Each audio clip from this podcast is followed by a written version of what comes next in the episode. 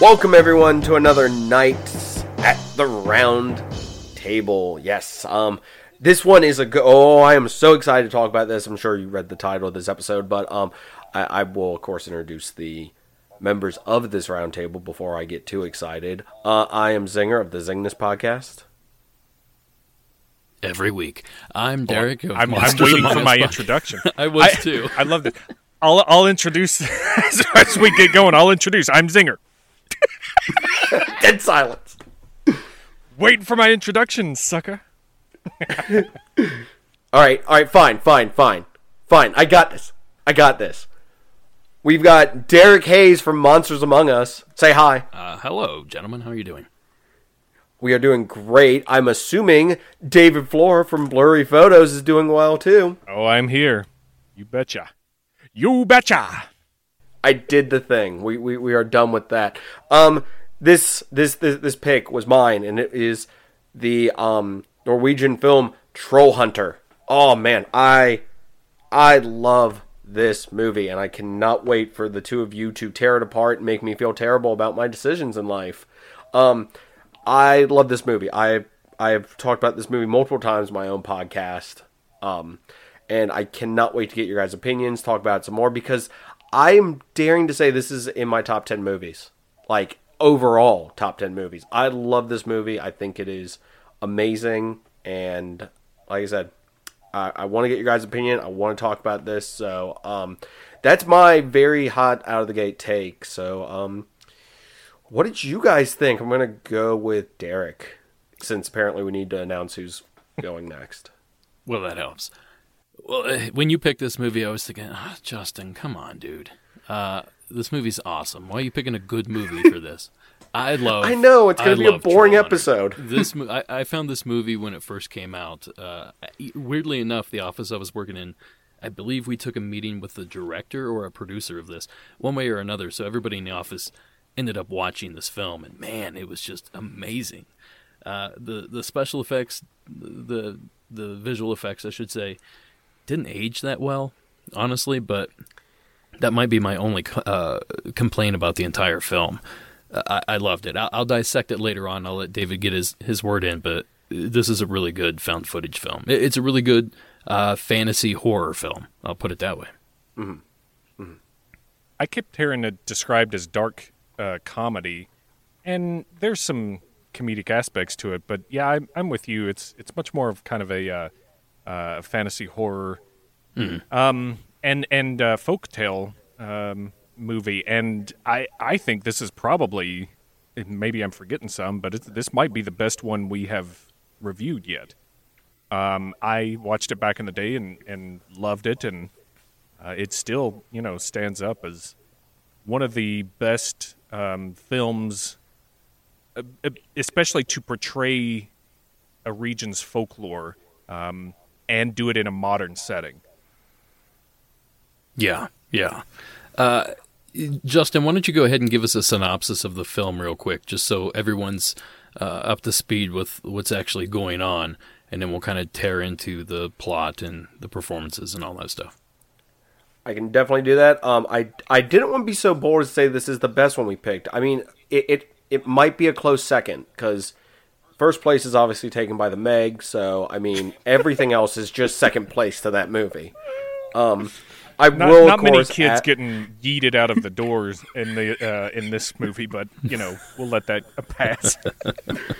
I do have a question for Flora later that is pertinent to the Meg discussion, and I want to know his opinion in this movie on that. But as for the plot for this movie is a group of college students are... Well, of course, the overall plot is this is found footage. I'm using big quotation fingers everywhere. This is a found footage. Like, this footage was found. There's no explanation, and we are just watching, basically, everything that these investigators are able to find, and there's really no explanation to what happened to anyone involved in this.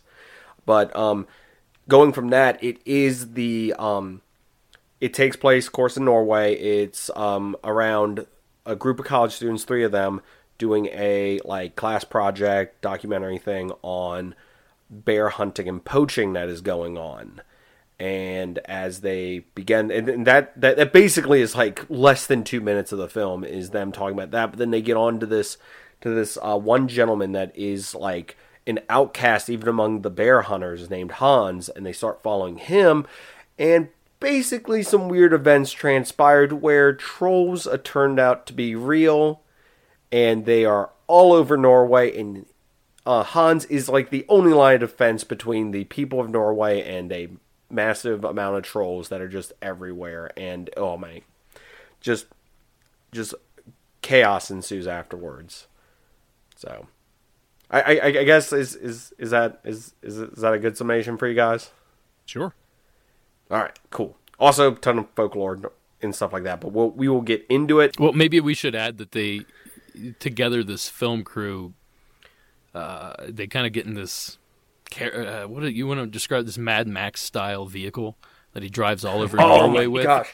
I mean, I'd assume that maybe all vehicles in Norway just look like this. No, Hans's, it's a Land Rover, isn't it? Range Rover, Land Rover, something. If it's not, something. It sure looks like it, yeah. Yeah, something like that. It is a larger SUV that basically is equipped with a ton of UV lights on the top, and then near the end of the movie gets, like supercharged with like spikes and metal, and it does look like something that's from the Mad Max movies, where he has to go on and take on a giant troll with this and the UV lights and just, oh my gosh, it is ridiculous. Like, describing this movie, it's like, this is ridiculous, and it's like, I loved every bit of it. No, the troll hunter in this movie, Hans, is amazing. The character's amazing. He is a basically beaten down, basically government worker who's just tired of doing his job and wants the world to know what is going on, and just allows this group of college kids to follow him. And like, he even wears a suit of armor at one point, kind of taking on, you know, the knights, the knight slaying the beast sort of role. If you would, yeah, on a bridge, he gets kind of yeeted in that moment. Not as crazy as that kid in La Llorona, but he gets smacked. I mean, oh my god! Like, it's one of those things. I've seen this movie a ton of times, and every time I forget just how hard he gets just slammed around by that troll, and then just gets up and is like, whatever. Now, what he's basically doing is he's driving around Norway looking for all these different subspecies of trolls. Apparently, there are two types. Now, you guys might correct me on this if I'm wrong, but there's the mountain trolls and the woodland trolls, and then there's different subspecies of each of those, and some of them are small, some of them are large, some live in family groups, and they're all these different amalgamations of folkloric troll descriptions, I guess. Hairy, big noses. A lot of them are like, toward the end, I'm sure we're going to talk about this, spoiler alert, of course. Some of these trolls are like 400 or 500 feet tall, or, you know, something along those lines. They're massive. So we'll get into that here in a bit, but that's kind of the variety they're dealing with. He's going around essentially hunting these trolls that get out of their designated regions that were set up by the government. So just imagine it's Jurassic Park with trolls and a Norwegian troll hunter. Yeah, he's the Robert Muldoon of... I couldn't think of the dude's name. Shoot her! Shoot her! Clever troll. Yeah. Also, you got trolls with multiple heads, too. Like, there's a whole, like... The thing I love in with this is it wraps the mythology into modern day perfectly. Yeah, in my opinion, it does. Yeah, doesn't fully explain everything. Like there's a lot of like stuff left hanging, but for the most part, it does an amazing job of like kind of intertwining it with our modern day. And to be honest, I mean, I know that this is a fictional thing and everything, but it makes it so believable. It's like, I want to believe sort of thing. It's I want a T-shirt, but instead of the UFO, it's got a troll on it. You know, one of the things like, that I picked up on that, I'm sure everybody else did too, I'm not special, but that I noticed kind of helps sell that is they would go around and film things that were just everyday normal things. A car that was out in the middle of the lake, and like you could just see the top of it. Obviously a part of a flood, or it rolled out of control, but they blamed trolls on it. There was a storage, like one of those big shipping containers, Comex, I think is what those things are called, kicked in. Like it looked like something like tried to break into it, and they're like, oh, well, we store tires in here, and trolls love to eat tires. So it tried to kick in and get in here. So they just used things in their everyday environment and kind of flipped them on their heads to explain... David, you're going to have the perfect quote for this, but basically they're using anecdotal evidence to create a completely different world, essentially. Is that making sense? Oh, yeah.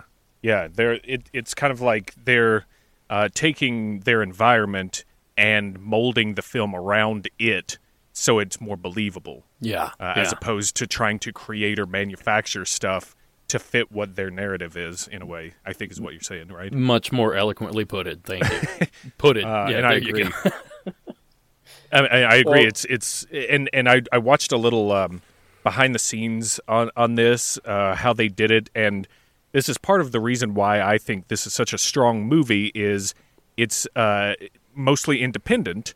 They had a filmmaker from Norway who was well-versed in the folklore, loved it, grew up with it, drew on all that to write this script.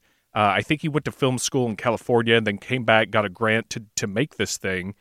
And so the budget was super small, and they used it perfectly in this. And not only did they get the CGI looking good enough to be believable in settings and that stuff, what he wanted to do was go through Norway, shoot the actual scenery, which is gorgeous, and make sure that, everything they said they were doing and where they were at matched up with what the film, what they filmed at the time, because they knew if they were to say, we're at, point A in Norway looking for this troll, and they were somewhere in point M, that Norwegians would be like, what are you doing? That's not where that is in Norway. This is stupid. And so they really tried to pay attention to little details like that. And a lot of the movie is improvised because they wanted it to be more organic and real. And I think it's such a great testament to what you can do with film on a limited budget and with no grubby little producer hands trying to do what they think is right for it. You know what I mean? Yeah. Just to point out, I had a $3.5 million budget, which is nothing. Super low. That's absolutely nothing for a film like this. I mean, they're on location the entire time. I couldn't even tell you how many minutes of special effects footage they needed. I'd say probably upwards of 10 minutes of it. That's super expensive. And it wasn't terribly done. It's, what's the movie now? Almost 12 years old, something like that. It came out 10 actually, 10 11. The special effects, they hold up decently for that kind of money. Once you see that that's the budget they spent, you kind of dismiss a lot of the questionable CGI. And I need to point out, it wasn't questionable when we watched this 10 years ago. It's only questionable now, looking back. And I was about to say, terrible.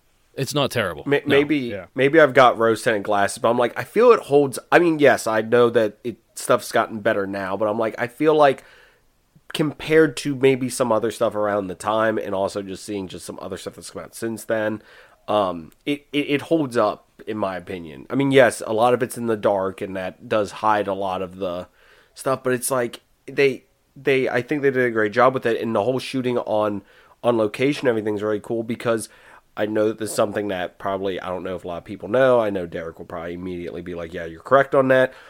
Most of the time, stuff is shot in, like, Vancouver or Toronto, and it's like, oh, it's New York City.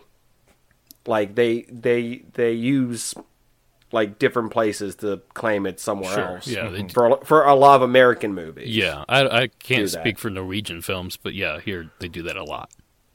Yeah, but if that's the case with this, to where they shot on location because they knew people would be like, oh man, that I know exactly where that is. That's really cool, and everything. Well, again, the budgetary restraints pretty much forced them to shoot this way, and this genre of film and the story itself plays really well into that.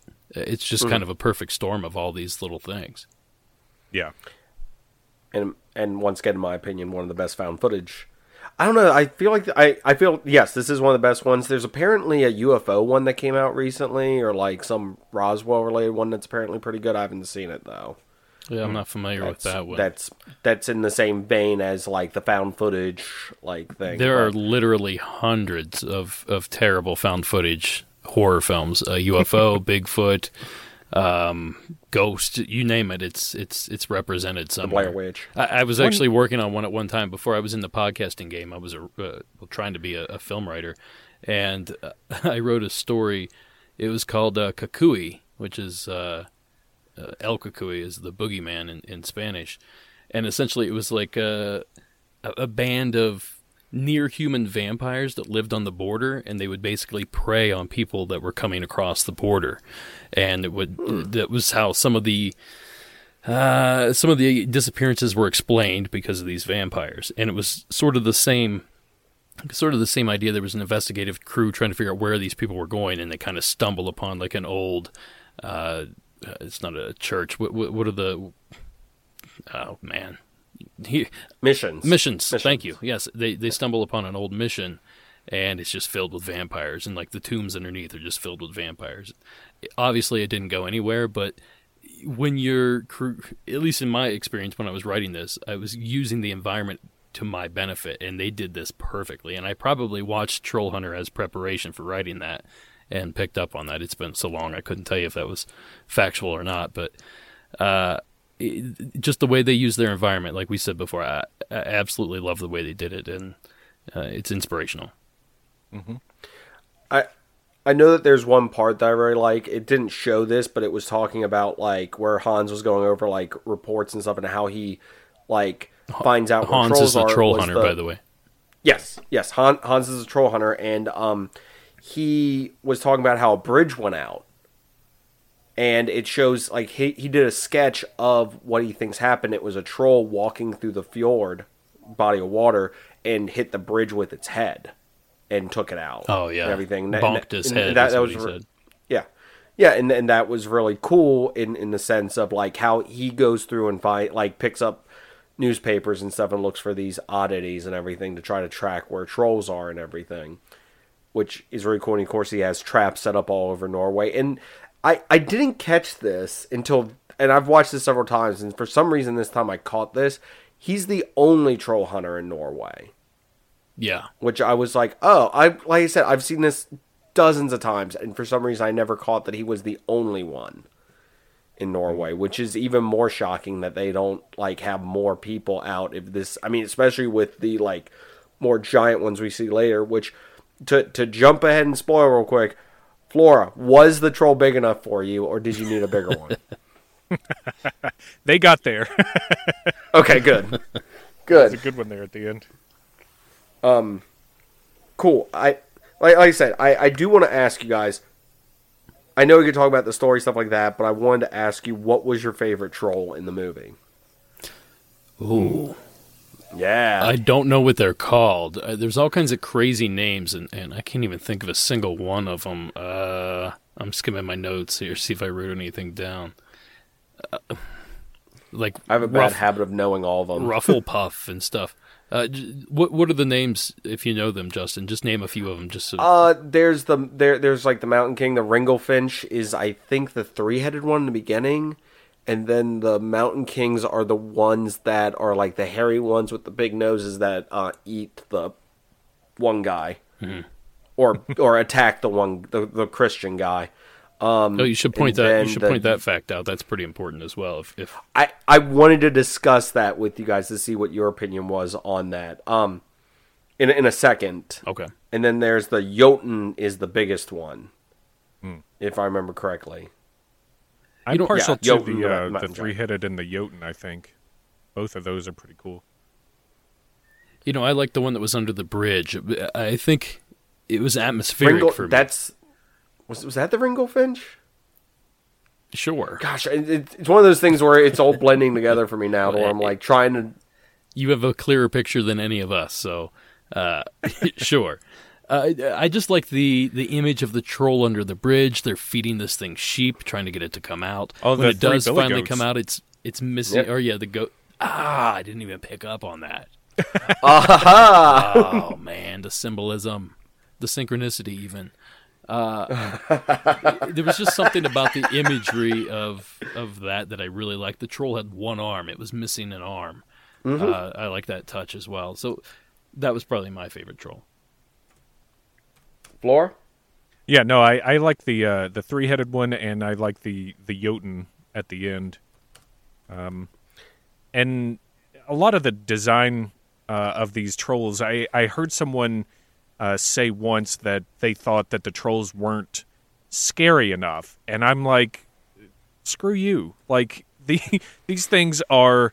They are what they are, and they're scary because they can pick you up and bite your head off. Like, yeah. How much scarier do you don't need, like, fangs and red eyes and slobbering and stuff. These things look straight from a children's illustrated book on Norwegian fairy tales. You know what I mean? And I think that was a big inspiration for the design for the trolls, wasn't it? Absolutely, yeah. Absolutely. So... I thought that was, and that's a great homage to the folklore and that culture to do it that way. I thought it was spot on, the way they designed them and how they looked, and the fear factor comes from what they're capable of, you know? Yeah, yeah. And each of these trolls had their own little niche in the environment as well, which I thought was pretty fun and helped sell the idea that these things could exist. They made a point to explain what they ate. It was just, reproduction. They touched on that a little bit. They tried to answer all the questions. Like, if you asked a question while you're watching this, I mean, I'm trying to think of an example. Maybe like, how did people not know about the trolls? Well, the guy had an answer for that. The government has this program that he's part of that helps hide them. Like, he had an answer for everything. And I feel like all those little details really help sell this world and really help you feel like you belong in it and that you're part of it. And when I watched the film, this is like the fourth time I've seen the film, and I still felt that way. Like I forgot I was reading subtitles. All this stuff went away. I'm just in the world with this, these trolls and this troll hunter. It's a great film. I just keep circling back to it, but every little detail they did just makes it that much better. Yeah. Everything serves the other thing. Yeah. I hate picking a good movie for doing these roundtables because I know people like us tearing them apart, but every now and then it is nice to clean the palette and get a good movie. And it's always weird because, like, Zingness, since we do movie discussions and stuff like that, it's always hard to talk about a good movie. Because I mean, you just sit there. It's a good movie, but it's like this is so good, and it's one of those things I want more people to be able to find this and watch it because I'm like, I feel like this is something that's so unique and such its own thing, and it was done so well, and I feel like it's just... I know there was supposed to be a follow-up to this, or a American remake of it. Both of those have fallen through, and I'm kind of almost glad, because I like it being its own unique, like, one-off thing that, like, I can go back to and watch and enjoy. Well, there's something to be said too about it taking place in Norway. I've never been to Norway, so when I see this is all foreign to me. So it makes it even more believable. Hell, for all I know, there could be trolls in Norway. I mean, I don't really think there are, but I've never been there. It makes it believable. It does. It really helps sell that. And when you make an American version of that, you take that element away. A perfect example of that is Let the Right One In, which, I mean, I can't remember which country that was from originally. Something Norwegian. It had that element. There was a language barrier. It was subtitled. The relationship with the kid and the boy, like, I really didn't understand. It's just a grandfather. It took half the film to develop all this stuff. But the American version... I just understood too much. And when you understand too much, you fill in the blanks in your own mind, and that world just isn't as mysterious as it once was. Mm-hmm. They'll absolutely ruin it if they try to make an American version of this. It would just be stupid.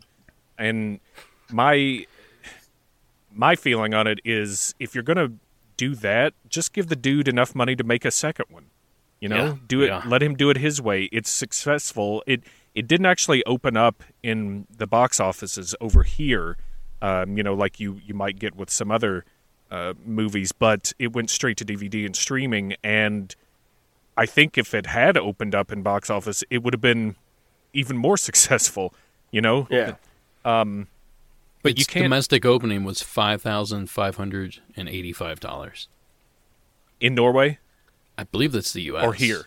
I believe that's the U.S. And that's because they didn't put it in theaters, right? No, like, I'm sure it was limited to one theater contractually or something. They do that all the time. A lot of our terrible films were contractually obligated to be released in theaters through the main production company we're working with. And to get around that, they would open it in one or two theaters in like New York, L.A., or Chicago usually. Yeah. Well, see, Justin, you were worried about talking about a good movie. I think that's when we focus on like what all went into it to make it good, which like I said was the limited producing that was done on it, and therefore they had more creativity to you get more creative when you have less at your disposal, if that makes sense. Yeah, it does. And you have to innovate. Yeah, you have to if you want to get you have to like. You rely on your imagination and creativity more than your pocketbook. Yep. Yeah, exactly. And thank you. Well, you said it better than I was about to. Full circle. So. David fixed me and helped me out earlier. I'll just pay it forward. It's Justin's turn to fix what I'm saying. Yes. But you see it in this, that when you have someone who loves the source material and pays homage to it, respects it, and writes, things that are directly pulled from it in order to tell a good story, you see what it's capable of and what you can get out of it, as opposed to what some bigwigs, fat cats, think that will sell tickets and popcorn. So that is what I think you can focus on with this movie. It's a good movie. Here's how they did it. And one other thing I want to bring up, because I was, like I said, watching the behind the scenes, they had the, I don't know if it was the Prime Minister of Norway, or I forget what they said, or the President of Norway, I believe. Is it the President? So yeah. He was given a press conference and was talking about like renewable energy or something off the coast, and they had an island named Troll. And this filmmaker took this guy's press conference and kind of spliced it up a little bit to make it seem like he admitted that there was a troll problem in Norway. Yeah, because that's how it ends. Yeah, yeah. They end the film that way. It's so good. That's really cool. I didn't know that's how they did that. David brought up something that might be a little fun to dissect here. If they did redo this film or remake this film, an American version, and let's say they shot for the moon, a $200 million budget, a summer tentpole film. Who's in it? Who directs? Where does it take place? What are your guesses on how bad it's going to be? Is Tom Cruise going to be in it? Oh, if they made him an American. Yeah. How over the top would they go with this? Okay, so I was going with it being good, and maybe like Guillermo del Toro was like. So you're going with this is just a summer blockbuster. Well, if we're gonna make assumptions and we're gonna play make believe, let's shoot for the moon. Let's go for the worst possible version of this. And I think the more money you throw at something like this, the worse it's gonna be. Yeah. And so let's start with $200 million. Kind of director. Okay. They had Chris Columbus was originally on board to direct this, which is a very odd choice. What? Well, what's Michael Bay up to these days? Oh boy! Hey, the trolls do explode if exposed to light. So there you go. I'll start and say my thought was Christopher Nolan. He has connections to the area. I'm not real sure which country Nolan's from. I can't remember. Some Norwegian country again. I'm an American, so I don't have to know other countries. Isn't that what everybody says? That's what they teach us. Yeah, that's not what they teach us. Yeah. I can name every single state and their capitals, all the cities, but you take me out of the country, I'm like, it's a blue one. So, yeah. For me, Christopher Nolan would tear this thing up. United Kingdom for Nolan. Oh, okay. Well, it was close. European, at least. I like Justin's thought of Guillermo del Toro. It seems like something that'd be up his alley, but I think it would come out like Pacific Rim 2 or something. Like it just would miss the mark, even with that. Would he budget. Capture the action that's required to? I think he'd overdo it. You think so? I'm okay. Yeah, I agree with that. I was going to argue with the second, but for a second. Just based on for a lead, just based on Pacific Rim 2. I've never seen it, so that's why I didn't make any arguments because I've only seen a few. I of still haven't so. Seen it. I still haven't seen it. And I love the first one, but I'm good. I don't need a follow up. You know, I was good on the first one. I did see. I think it's called Atlantic Rim, and it's like a really terrible knockoff. It's on Mystery Science Theater 3000 or something. I remember watching that late one night. I guess I did too if I watched Mystery Science Theater 3000, so yeah it's a current by film, proxy, yes. I've watched it. All right, I'm going to throw out a lead actor here. You guys tell me with this super budget and stuff, and you know how it would be released in the United States. What do you think? As Troll Hans. Hunter? Okay. As the Troll Hunter, Hans. Okay. Ryan Reynolds.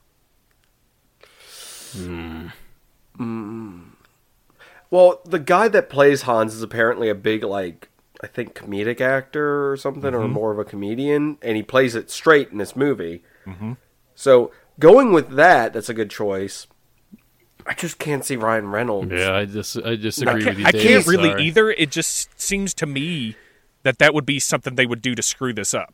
See, it's Liam Neeson is the obvious choice here. I was going to say Vin Diesel. Once again, Michael Bay directing. See, we're all designing completely different films here. Good grief. That's like I'm trying to ruin this movie. I think I would make the lead I think his name was Thomas in the film. He was the main interviewer, the college student. I think Michael I would make Sarah. Him one of the main characters, probably. And, there'll end up being some sort of love interest between him and Johanna, which was the sound girl.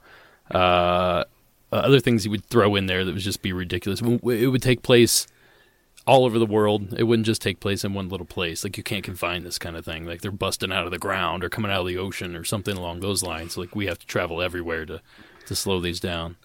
That's my If they were reason. Smart, they'd save that for the sequel. But, yeah, I know what you mean. Like Tremors? What are there's 15 exactly. Tremor movies? Some trolls fly now. Yeah. They got cars. They fly. They got sonar. We didn't touch on this, Justin, and I really want to talk about it. The fact that early on, Hans, the troll hunter, he looks at all the kids, the documentary crew, and he makes sure none of them are Christian. Like, it's an important thing. None of you are Christian whatsoever. And, of course, they all agree. And, of course, we find out later that one of the idiots was, and he lied about it, and the troll ate him. So that's what we were teasing about a little bit ago. The troll hunter asked throughout the film, are you sure you're not Christian? Somebody here's got to be Christian. And then he would kind of forget about it for a while, and then it would come back up in a really terrible time. Does anybody know is there folklore behind that? Or where did that come from? Yeah, I mean... Fee, fi, fo, fum, I smell the blood of a Christian man. But that's... is that how that goes? That's giants that's more, English. But... Hmm? I smell the blood of an Englishman. I thought it was a Christian man. I mean, I heard Englishman, too. I think they may have mentioned something like that in... Or maybe my brain connected it that way and switched it out. But, yeah, I'd always heard Englishman, and it's the same idea, just they switched it with Christian in this. So, yeah, maybe there may be a link to this after Christianity spread through Scandinavia because, that happened in, what was it, the 11th century or something they started in there. And so that could have influenced the culture's folklore to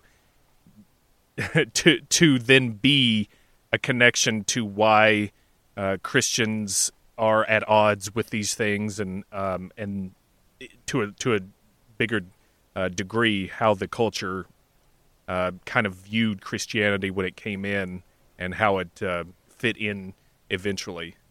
If any of that makes sense. It does. And to kind of help you out a little bit, according to Wikipedia, which we all know is a viable resource, donate today. There are only there's a small fraction of Norwegians that consider themselves religious. So maybe that has some sort of local significance. Maybe it's like could be something along those lines. Not an inside joke, but like folklore, piece of folklore over there, I guess is what I should say. I'm going with Flora's things. I swear I remember somewhere hearing that was something that they were go on about, was the whole like, oh, trolls can smell Christians and everything, to try during like a conversion time for that country and everything. So yeah, I definitely am thinking along the same lines as Flora with that. But like I said, that FIFA, I swear that I thought it was a Christian man, but it might be somewhere English one man. Of the listeners is screaming at us. Screaming, yeah, just screaming, you idiots. I mean, it's not like we have the power of the internet in front of any of us to look this up. And I looked at the Christian blood thing, and it immediately went to Troll Hunter. Well, hey, look, my keyboard is really noisy, and I take my job very seriously, so I don't want to make any sounds. There was something. On that note, you're going to hear a crack of a beer in a second. There was something weird that was also mentioned in regards to this.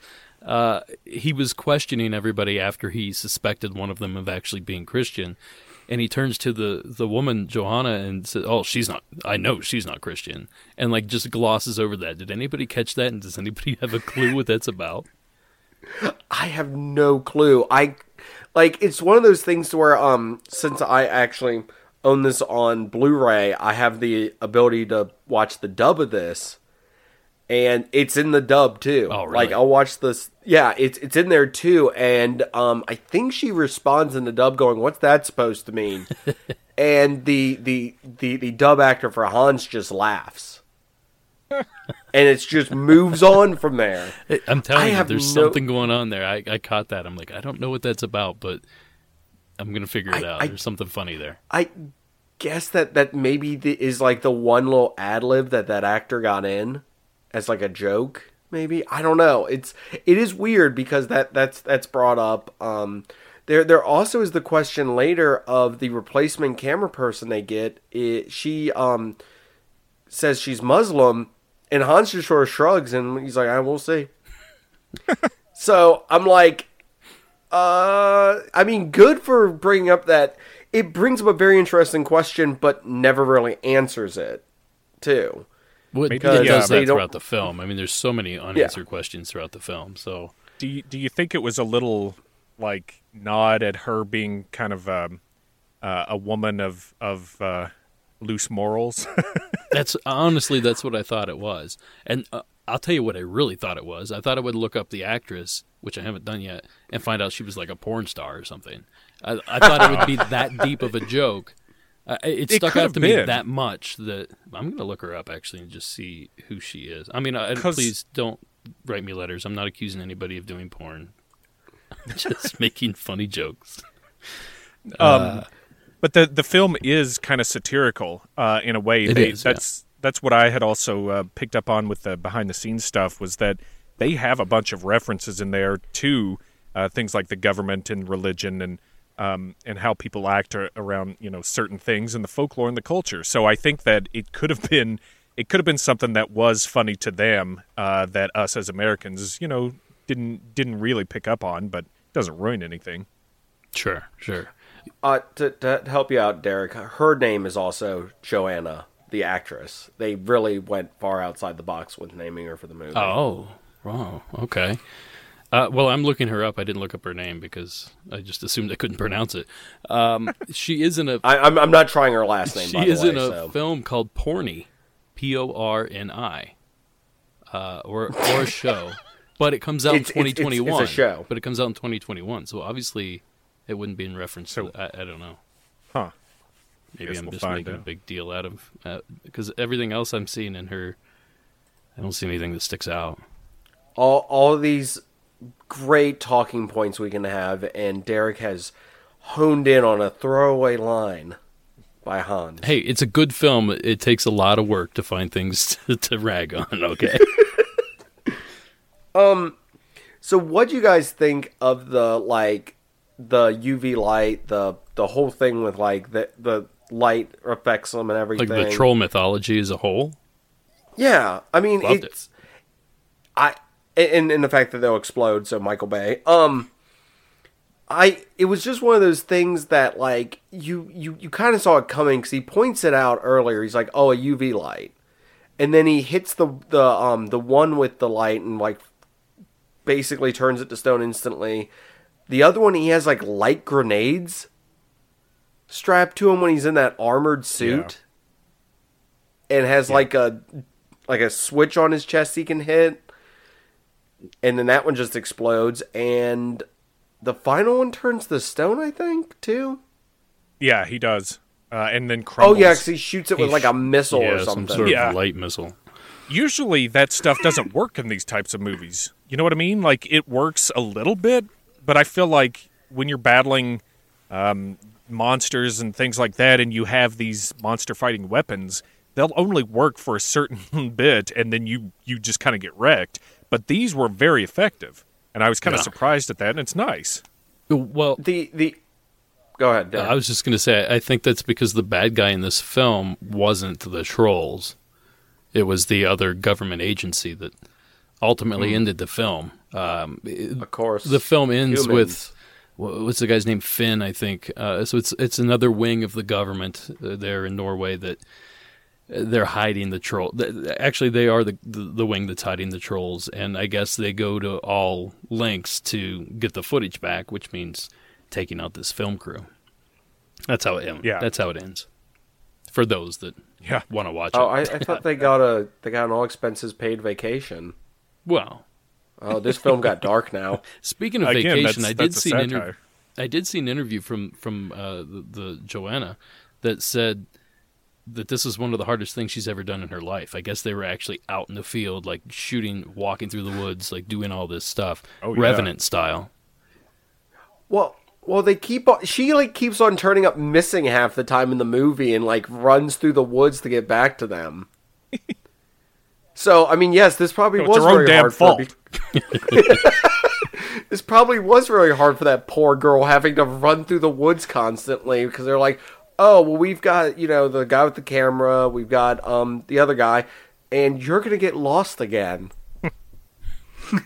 Apparently, they did literally just drive places and stop and get out, and were like, this is an amazing-looking cliff with a waterfall. Let's shoot a scene here. Just improvise something real quick. And that's how they did. And, you know, it's cold. It's cold in Norway. And that's not an easy thing to do, as we found out, David, when we were trying to shoot that promo. We're like, oh, we'll just go out and shoot something. And we go out there and like, okay, now what do we do? Like, let's let the environment do the heavy lifting for us. Yep, there we go. That's what they did, too. Another detail I loved, and it's kind of circling back. This is all just coming back to me. The three-headed troll, they kind of explained, the troll, Hans, the troll hunter, explained that they're not heads. He has one head, and the other two are like growths, essentially, that look like heads, but they don't actually function as heads. And like little details like that, I'm like, what? That's fascinating. And then we already know about the UV stuff, but he meets with a veterinarian, and she kind of explains the science behind all this stuff. Their veins can't contract at all, so the added... Oh, man, how did that go? Something like the UV light created vitamin D in their body that didn't allow their veins to expand, and then they just essentially exploded. Or something along those. I'm sure I'm screwing that fake science all up. No, it's cool, because it's not just, oh, they just can't handle light. It's they give a scientific explanation, which I appreciate them at least trying that more than just, like in a vampire movie, it's, oh, well, they don't like garlic. Yeah. No, why? They did a great job. Because they don't. Yeah. They did a great job of explaining this stuff, grounding it in reality.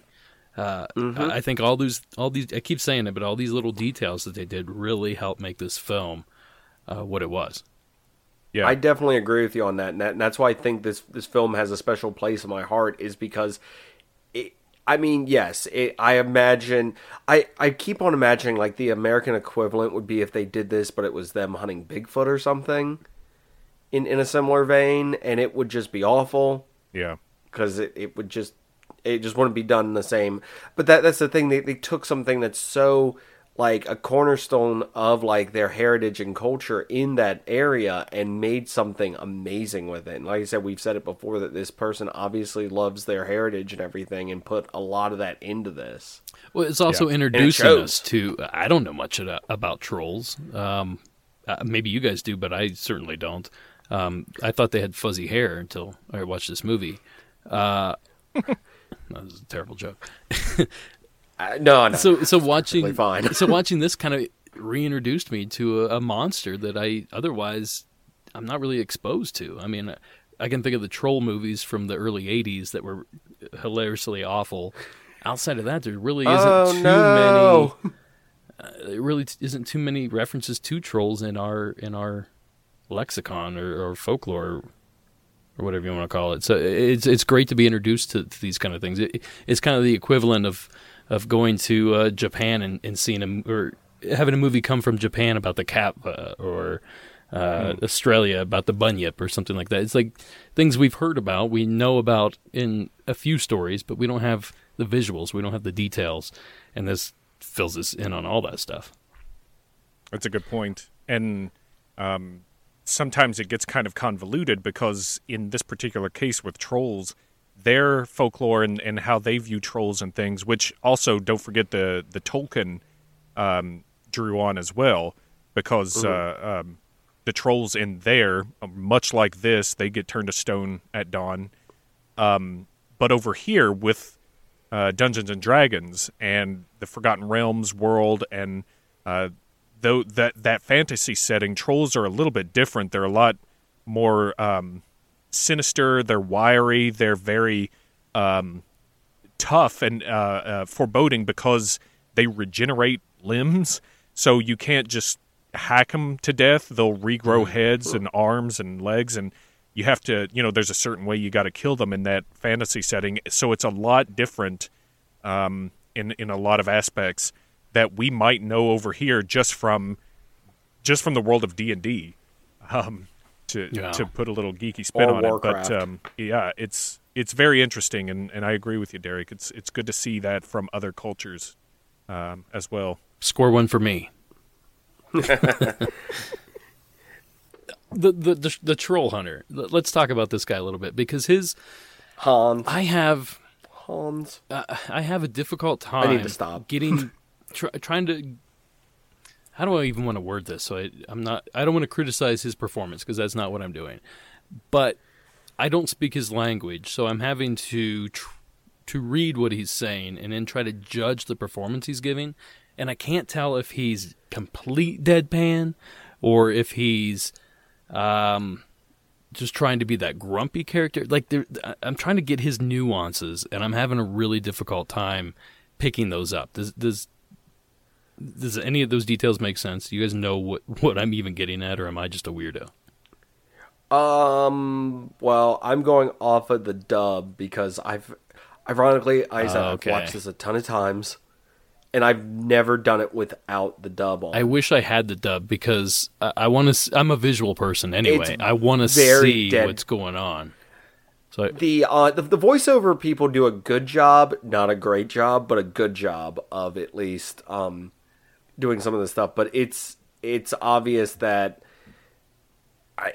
he's really weird even with the dub too, because he comes. I guess that's just the character then, because he doesn't come off as he kind of goes back and forth. I don't know, the whole thing that got me. I know this is something pointed out in a previous Zingness where you discussed this, is he goes from not wanting to work with these kids to like within a 2-minute span being like, okay, you guys can follow me. Yeah. It's just a weird quick turn for him. And I mean, I know that, yes, we need to have that done so we can move on the story and everything, but I don't know. It's just weird. They didn't spend a lot of time on that development as far as scripting's concerned. I that is a complaint I had, but I wasn't going to voice it because it's compared to the overall piece of work, it's really minuscule. But yeah, it's just his demeanor was so strange to me. I'm like, is he a grumpy old man? Is he just a quiet person? Like I was having such a hard time figuring him out. being beaten down and tired of doing this over and over with little to no recognition I get from it, you know? I guess, yeah. Yeah, I guess when you say that and I like think about his performance again, it certainly does show through, I guess. Huh. I mean, it probably has more to do with me than the film itself. And so I can't read a film and listen to a character at the same time. But can't read a film. That, you know what? Thank you for giving me the next time I have to read subtitles and something. I'm going to be like, oh, I can't wait to read this movie or this show.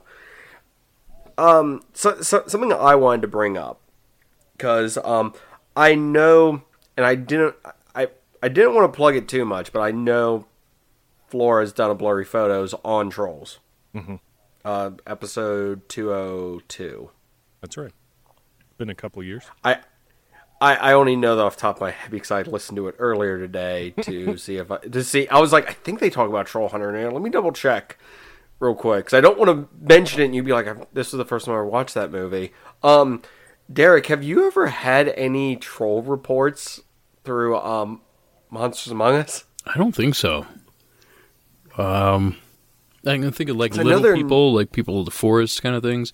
Yeah. But I can't think of any outright troll experience where somebody used the word troll.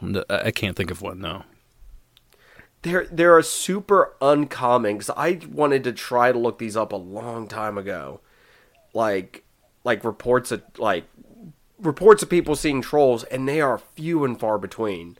Because, of course, I mean, who knows how real they are. I'm not going to say 100% no. I'm not going to say anywhere yes. But it's just something that you don't get many reports of. And I was going to ask David if he remembers anything from his old research or anything of any actual reports. I think they're all older, if I remember correctly.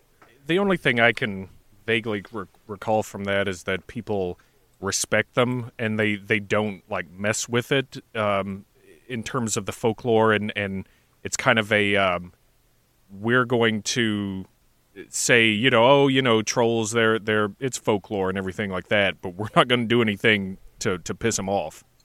So it's kind of a respectful arm's length view of them, I think, is what I remember. There's a photo. It's been going around the internet for probably 10 years now.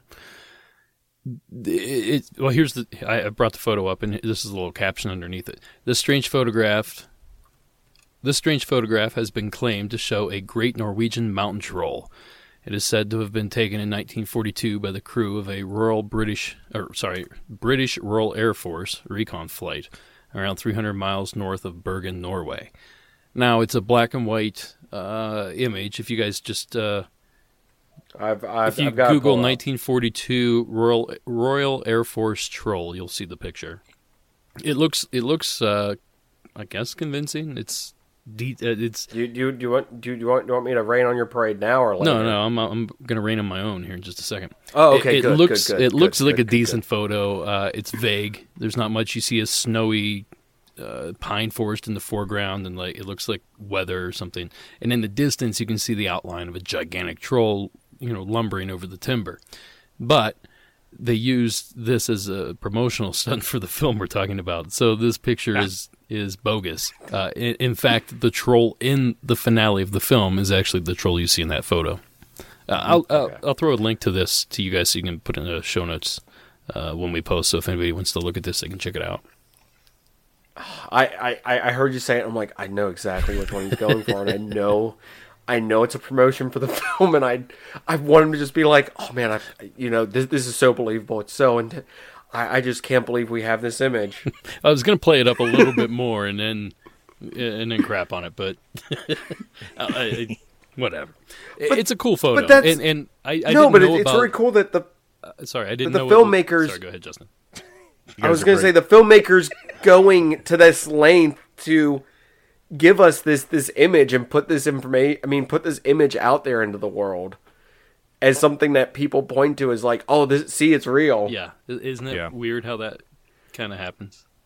You create the evidence you need to support the stance you've taken. Yeah, it's always marketing, right? It's like the scary clowns with the balloons and stuff. And they said that in the lead up to releasing this, they started leaking some footage and this and that to build anticipation and things. So, yeah, I believe that. And it makes it hard for people like us who like to talk about this stuff in a real context, because too many people see it and believe it immediately. Yeah. And don't believe it when you're like, this is part of a promotional stunt. They're like, well, yeah, you're just part of a government shield. Or even worse, we have people that see the photo, figure out that it was created as a viral campaign, and then they look at us like, oh, look at you idiots. You believed it was real. Oh, like, well, I never thought it was a real troll ever, but it's our job to investigate it no matter what it looks like. I know that I know we've discussed this before, not to bring up the Meg again too much. I know it brings back bad memories. There was the Meg Lives documentary that they did on was it Discovery Channel? Yeah, it was. Okay. I was about to say it's Nat Geo did it a while back, and they did a ton of they edited giant sharks into old photos, random films and stuff, and going online looking for stuff, those pop up all the time as undeniable proof the megalodon still exists in the world. And I'm like, this was all this is turned around and turned into my living nightmare of you can't research or find anything now because it's all tainted with this. It spoils the water essentially, where nothing else can survive in it but that. So if you're looking for, there's a perfect example. I think it was Louisiana. Somebody sent this photograph into a news station saying, "Oh, my trail camera picked this up," and it's a pale walker, or zombie, or a rake, or whatever you want to call this thing. That. It's all kind of hunched over, and you see it in the distance. And that was viral marketing for some video game. I couldn't tell you what the video game was, but they finally came out eventually years later and said, "This was us. We did this to kind of." Create fear for this creature that you'll find in this video game. So the kind of people make that connection, but people didn't make that connection for a long time. And even to this day, I still see people send me this link all the time. Like, hey, have you seen this? I'm like, well, yeah, I have, but it's also not real. It's something completely fabricated to sell tickets. Right. But yeah, makes our job real easy. Right. Respectable. I'm just waiting for the, I'm just waiting for the Fresno, those walker things. Nightcrawler, yeah. To be a pants promotion that didn't take Jinko, off or something. Jinko's coming back, boys. Nice. Oh, jeez. Oh, aged us perfectly with that joke. God, I have not heard the term Jinko since the 90s. God dang it. I was about to say, I don't know if you guys have any final thoughts on this. Like I said, I think this is one of our better polls, so I think I can promise us I'll promise that next time I pick, I'll pick some garbage for us to really rake apart. I'm curious what our listeners enjoy more, are us ripping the movie apart or us enjoying a film. Yeah. I bet it's ripping it apart, as long as it's not a movie they enjoy. I've never heard anything negative about this movie. I say that now immediately. I know my Twitter, Facebook, and everything else will be inundated with people being like, I hated this movie. Why do you keep talking about it on Zingness? Please stop doing episodes around this. The biggest complaint I heard about this film was the trolls themselves. People were really upset about the appearance of the trolls because they weren't, as they put it, classic troll looks, but that's exactly what these are based on. Some people are too hipster for their own good. The Americanized troll, whatever that is. Like the D&D? Maybe? Possibly. I don't know what that necessarily looks like, but... I mean, there were 3 billy goats gruff on a bridge with a troll that ate them. Like, what more do they want? I just imagine, I want a recut of this movie, but it's just troll dolls instead. Yeah. Running after them and stuff. Just crappily cut and pasted, coming after them. Since I guess that's what people want instead. I don't know. Well, I think my final thoughts on this, I think it is, it's a triumph because it just goes to show exactly what you can do with limited resources and a creative mind and imagination.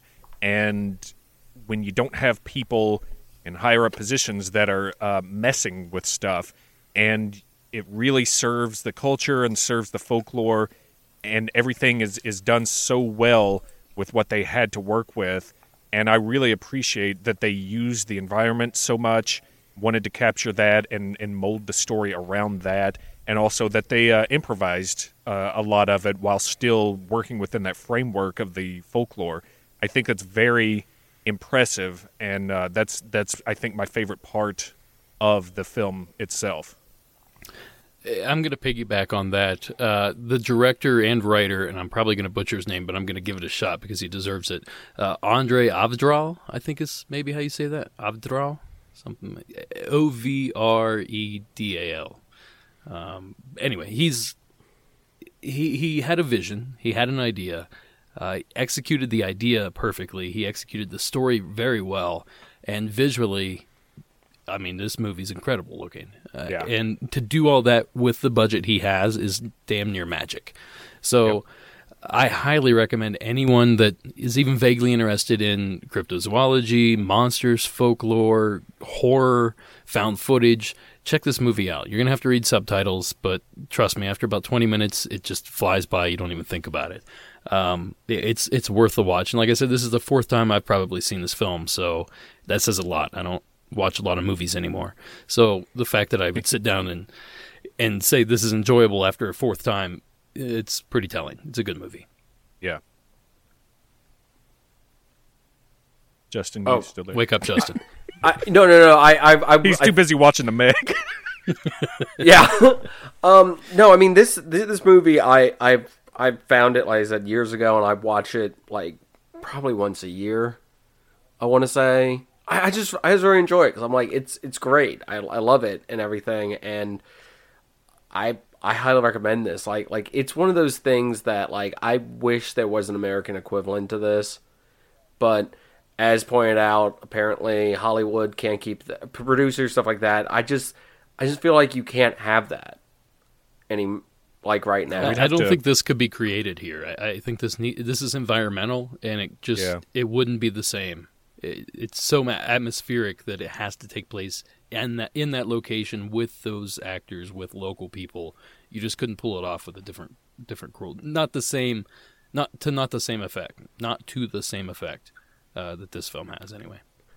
Yeah. Until the remake of it, directed by Michael Bay, starring Vin Diesel, comes out and blows us all away. I'm trying to think who would be a good like gruff veteran person that like I feel like I just want to say Vin Diesel, who's not too old to do it. Like Harrison Ford would be good, but I think he's too old. Oh, way too old. No, Harrison Ford would just be angry the entire time. This guy was around since the 70s. He talked about stories that he had hunting trolls in the 70s. So he's an older gentleman, which I think, if you're sticking to the script at least, you have to pick somebody that's 60, 70 years old. Takes Ryan Reynolds right out of it, David. I love true. Ryan Reynolds. Oh. If you're listening, Ryan, I love you. But you're not great for this part. He's not listening. You got Michael Bay. Ryan Reynolds would be top of the list. Actually, probably be Mark Wahlberg, but yeah. Oh, man, Mark Wahlberg or The Rock. Oh man, he's the troll. Like Ben Affleck or Matt Damon or something, maybe. Just motion capture The Rock as the troll. Who's the kid that played Captain America, the blonde haired kid? Chris Evans, yeah. He should be the. He might not be old enough. Well, no, not as Hans, as the main documentarian, and then Liam Neeson as Hans, whatever his name is. Yeah. Very interesting. Christopher Nolan directing. You see this movie coming together now. I think. A little Al Pacino in there somewhere. Wow. You got a troll problem here. Gotta go out here. Got some trolls to hunt. You gotta get in this Land Rover with me. Let's get on the road. Find these trolls. I don't think we could have ruined a movie any more perfecly than we just have. Nice. Oh, That was perfect, David. I'm sorry I talked over the beginning of that, because once I realized what you were doing and I shut up, I was like, "This is gold." I'll try to save it in editing. Well, gentlemen, I think we've beat this dead horse to death, or dead troll to death, rather. Yeah, we've shined all the UV light on it we can. All right, where can people find you, Derek? Well, people can find me wherever they look for me. Honestly, you can find Monsters Among Us. Hey, like I told these guys before we started recording, my Buckeyes won yesterday. I'm in such a good mood right now that this might not even be usable. You can find Monsters Among Us essentially anywhere you find podcasts. We're hosted at Red Circle. You can find Paranormal Con on Camera. I don't know what show or what day we're on anymore. They keep moving us. I think Fridays now, but it's the Travel Channel. Any trolls on there? Travel Channel either way. What was that, Justin? Any trolls on there? Ooh, not yet. Give them time. They'll find one. All right. Or they'll CGI one for us. One way or another. All right, Dave, where can people find more from you? Same places as Derek. And these days I'm riding his coattails. So, yeah. Wherever they look for Derek, I'm just going to be creeping. Go to BlurryPhotos.org to find a one-stop shop, and especially the archives and things like Justin mentioned with episode 202 when I covered trolls and the folklore of trolls. So check that out. And don't forget, I am streaming on Twitch these days, twitch.tv/blurryphotos. And I've got two audio books out, Living Among Bigfoot. If you search for that on Audible, you can find me on there with more to come. Oh, you know what? I should add that as well. I also have a couple audio books on there, Living with Bigfoot. David and I have the same hookup. However you find David's, Derek, you can look for mine the same way. Yeah, thanks to Derek. So, well, thanks to David for reminding me. Otherwise, nobody would even know it existed, because I don't. We have dueling books in there too now, because I think you have read a couple of the books that I ended up reading in a collection too, so you can get two different versions of the same book from us. Ooh, you can contrast and compare which one of us did it better. I was about to say, tell us which one did it better. Who wore it best? Please don't. I was playing The Evil Within on stream the other night, and I swear to God that there was a voiceover in there that was Derek. And I had to stop the stream and text Derek and say, "Did you do a voiceover for this game?" He didn't, I guess, unless you're lying, Derek, but it sounds that exactly like... I can recall, like, at least. I don't recall doing it. You have a voice doppelganger who is in a horror video game. It's amazing. You can also find me wherever you look for these two, but writing... both of their coattails, just being dragged behind them. You can find Zingness basically wherever you find great podcasts. Also, if you go to audibletrial.com/Zingness, you can get the audiobooks. Yeah, plugging my own.